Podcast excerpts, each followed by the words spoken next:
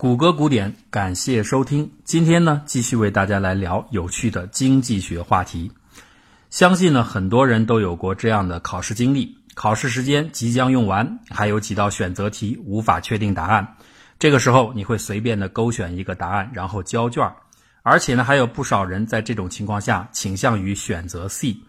因为据说在所有的单选题答案中，C 选项是正确答案的概率最高。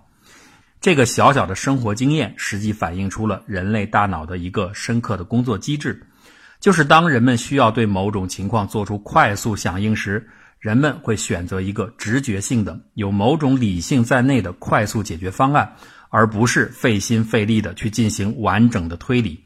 在我们此前的节目中，已经多次分析过，经济学和社会学常常把人的行为设定为一种理性驱动下的动作。这是不全面的，原因就是很多的环境中，人们其实是采用直觉性的思考模式来处理问题的，而这往往不是理性。博弈论中著名的最后通牒实验，我们之前有过介绍，感兴趣的可以回看以前的节目。但那个是为了说明人类同时具有利己和利他的心理。实际上，这个经典的实验由于具备高度抽象性和博弈内容。因此呢，对它的改进和发展的研究工作一直都在进行，赋予了这个实验更多的意涵。经典的最后通牒博弈是这样的：A、B 两个人同时参加实验，分掉一笔金钱，A 呢来决定分配方案，B 决定是否接受该方案。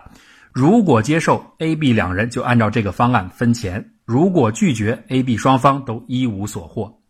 按照绝对理性假说。A 只要分配给 B 超过零元的一个最小的货币单位，就可以达成交易。因为如果 B 不同意，那就会一无所获嘛。但是根据大量的在不同地区、不同文明的人群中进行的实地测试，普遍的实验数据都不支持博弈论分析给出的结论。测试中有极少量的 A 给自己分了很大比例的金钱，因此呢，实验中会有百分之十五的此类方案被 B 否决。而大多数的 A 角色会顾虑到 B 的情绪，会选择将总额三分之一左右的钱分配给 B。另外呢，实验中也有少量的 A 会选择大方的均分这笔钱。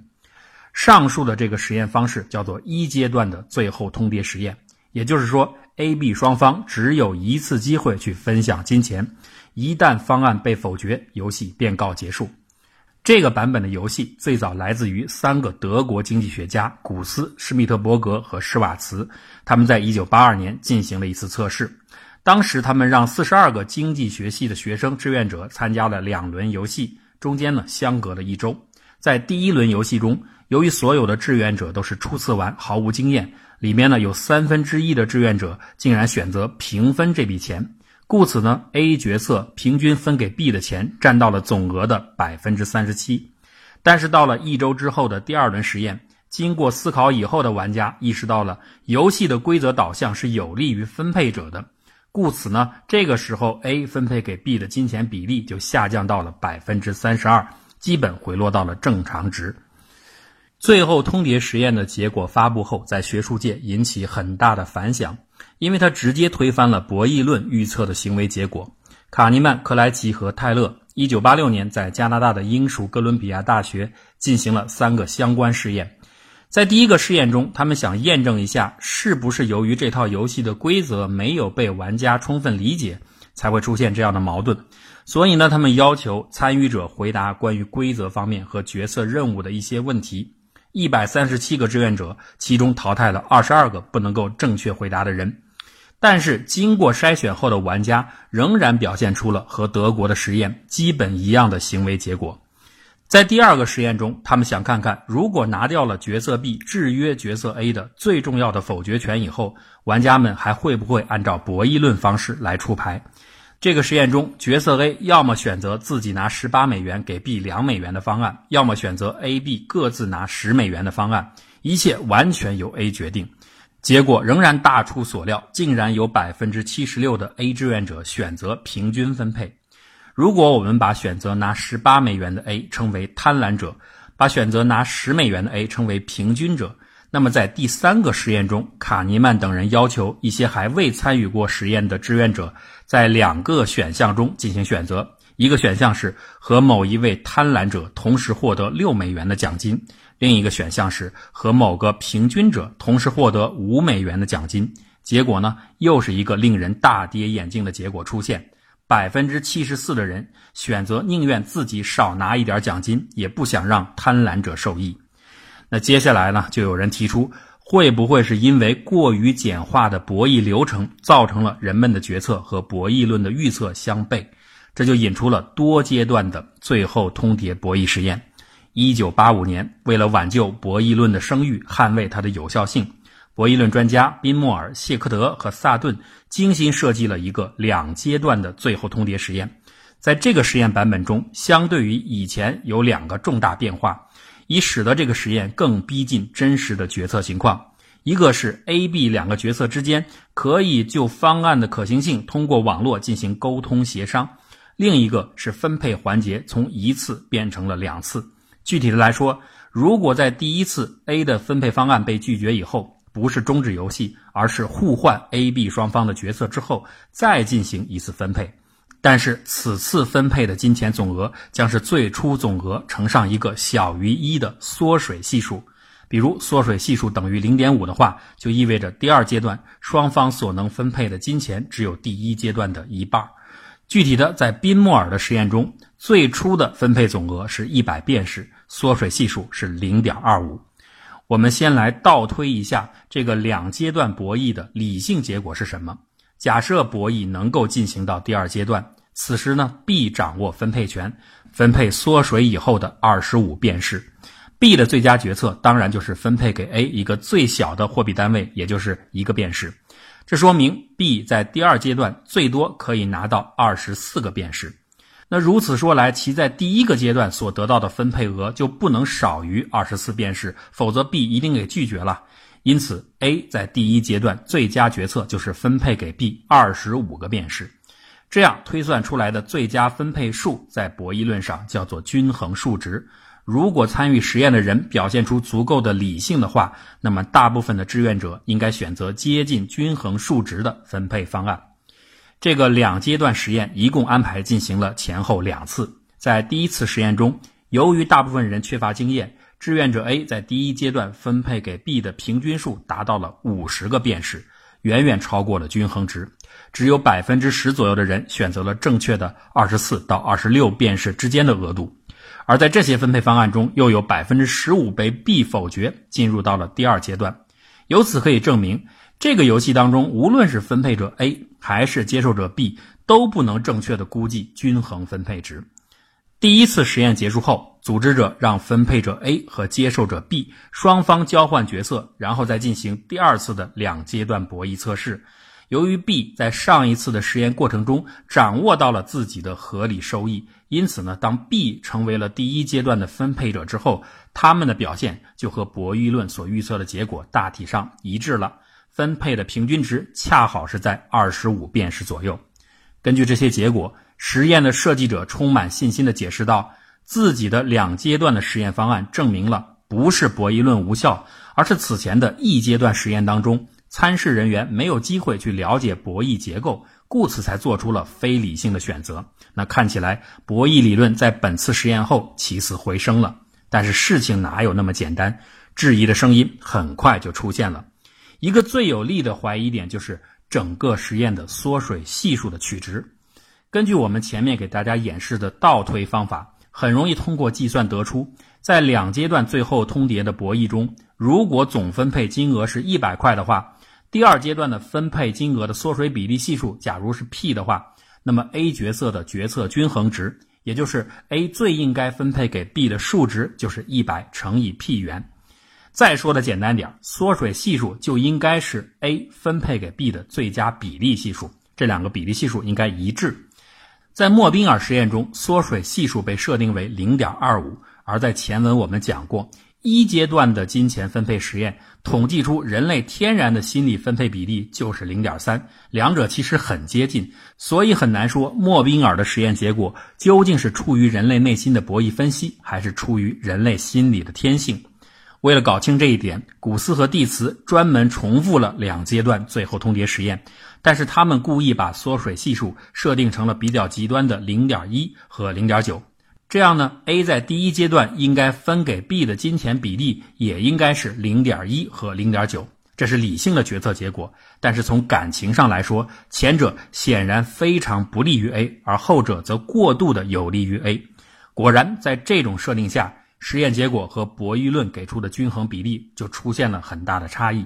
在缩水系数为零点一的实验中，A 最终分配给 B 的比例是零点二四到零点三三。而在缩水系数为零点九的实验中，A 分配给 B 的比例是零点三七到零点四九。很明显，人们还是围绕着天然的三分之一的那个心理感受比例来进行微调，而不是去进行什么博弈分析。为了进一步凸显这种效应，研究者干脆把博弈流程继续搞复杂，从两阶段上升到更多的阶段。尼林等人在一九八七年。从普林斯顿大学的中级微观经济学班的学生群体中，选择了一些大学生参加了多阶段最后通牒博弈实验。他们的所有实验中分配的初始总金额都是五美元，并且默认一点二五美元是第一阶段的决策均衡值，也就是四分之一。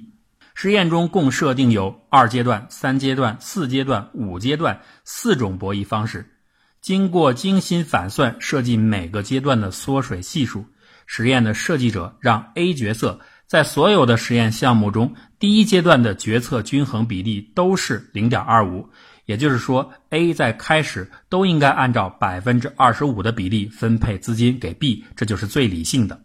在这样统一的均衡值的设计下。对比不同的多阶段实验的结果，就能够体现出博弈过程复杂化带给人们决策过程的影响。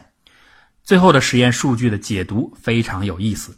两阶段博弈的结果和上述的莫宾尔实验的两阶段结果基本一致，大部分的 A 角色都选择了接近百分之二十五的分配比例，和博弈论的预测也保持一致。但是在三阶段的博弈中，大部分 A 都选择了接近百分之五十的分配比例，也就是接近平分金钱。这说明增加的博弈过程让分配者产生了一种看不清以后的决策的惰性，索性就用比较保守的方案来快速的解决问题。毕竟平分金钱就和考试选题选 C 一样，是一种最保守的退让方式。但是对于五阶段的博弈，情况又发生了变化。A 分配给 B 的平均比例大约成了百分之三十左右，这点说明，当博弈流程不是看不清，而是看不到尽头的时候，人们就会选择走一步看一步的方式来处理问题。百分之三十的分配比例，就是 A 对 B 保持了一定的友好程度，以期望换取在后面的阶段中 B 也对自己友好，同时呢，A 也没有过度的让利。上面的实验有力地证明了人类在思考问题时会受到博弈环境的显著影响，也就是受到来自他人的影响。而这种情形不仅仅出现在最后通牒的实验中，也大量出现在我们的日常生活中。下面呢，我就为大家介绍一个有趣的例子：种族隔离。狭义上的种族隔离是人类在文明还不够进步的近代早期。出于歧视和排斥的需要，将不同的种族安排在不同的地区居住，并且加以管理和压制。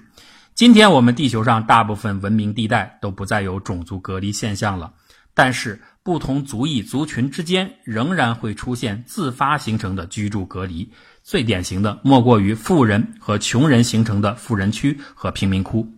可能大部分人会把这个简单的归结于鄙视链条的存在。也就是某种歧视心理，或者相对应的某种认同心理。比如说，我是富人，所以我必须要和富人住在一起，周围有一个穷鬼都不行。但是从我下面介绍的模型观点来看，这种认识却不是正确的。不同族群形成居住隔离，的确要依赖于一些群体认同和群体排斥的心理因素，但是最后形成隔离，对这种心理强度的要求远没有人们想象中那么高。抽象的来说，族群的隔离问题就是一种数学上的分类效应，它是指个体在一定规则的支配下，自发的形成各种类别的区隔。不仅仅是人们居住的隔离，还有在社会生活中形成的各种社团。动物的种群、移动聊天工具形成的讨论群组等等，都属于这类问题。对此呢，马里兰大学的经济学家托马斯·谢林给出了一个著名的、非常简单的描述模型，叫做谢林隔离模型。他认为，分类效应背后的规则其实一般都很简单，就是一句话：每个个体会受到周围个体的影响。故此，他提出可以用一个三乘三的九宫格来表示这种影响规则。九宫格的中心代表决策个体，周围的八个格子代表邻居。所谓的影响的体现，就可以通过不同的应用问题来制定具体的计算规则加以解决。以居住隔离问题为例，每个决策个体就是一个家庭，每个家庭都设定一个心理阈值，这个阈值代表了该家庭愿意留在某地居住时所能接受的周边富人的最低比例。该家庭的决策有两种：搬迁或者停留。而决策的计算呢，非常简单。周边富人的比例低于心理阈值，那就搬迁；周边富人比例不小于心理阈值，就停留。有人说这么简单也算是模型吗？当然算了。越是简单而且有效的模型，还越是好模型。计算机的测试表明，利用谢林隔离模型可以有效地演示出复杂的群体隔离现象的产生过程。根据模拟计算结果，当所有人的心理阈值设定为百分之三十时，最后，经过模拟搬迁过程稳定下来的时候，人群的总相似度变为百分之七十二。当心理阈值设定为百分之四十的时候，经过搬迁模拟，最后稳定下来的人群之间的总相似度是百分之八十。当心理阈值设定为百分之五十二的时候，人群的总相似度最后变成百分之九十四点八。这个过程就说明，人们的心理阈值越高，也就是人们对于某种标准的群体认同度越强烈。财富也好，种族也好，爱好也好，最后形成的人群的隔离现象就越明显，故而人群之间的相似度就会不断的提升。但是请注意，这两者之间的正相关关系是有边界的。当把心理阈值设得过高的时候，情况就变了。例如，把心理阈值设定为百分之八十的时候，你就会发现整个人群的搬迁活动就无休无止，永远稳定不下来。因为这个时候，当人们变得特别不宽容的时候，就没有人再能够找到自己想要的环境，所以搬迁的活动就永不停止。我们可以比较一下美国纽约的两幅地图，一张呢绘制了不同族裔之间的居住分布，一张绘制了不同收入阶层之间的居住分布。可以明显的看到。族裔地图形成了明显的居住隔离现象，而穷富地图虽然也有一定的穷富的各自集中，但是相互掺杂在一起，没有形成显著的居住隔离。按照我们的直觉，越是形成居住隔离的族群问题，就应该越严重。但是按照谢林隔离模型的解释，事实恰恰相反。现在的人们对于族群的差异相对宽容，而人们仇富厌穷的心理却非常的尖锐，难以调和。当然了，所有的人也都知道，真实的社会问题非常复杂，并非一个简单的谢林模型就能完全解决。不过，还是那句老话，所有的模型都是错的，但有不少模型是有用的。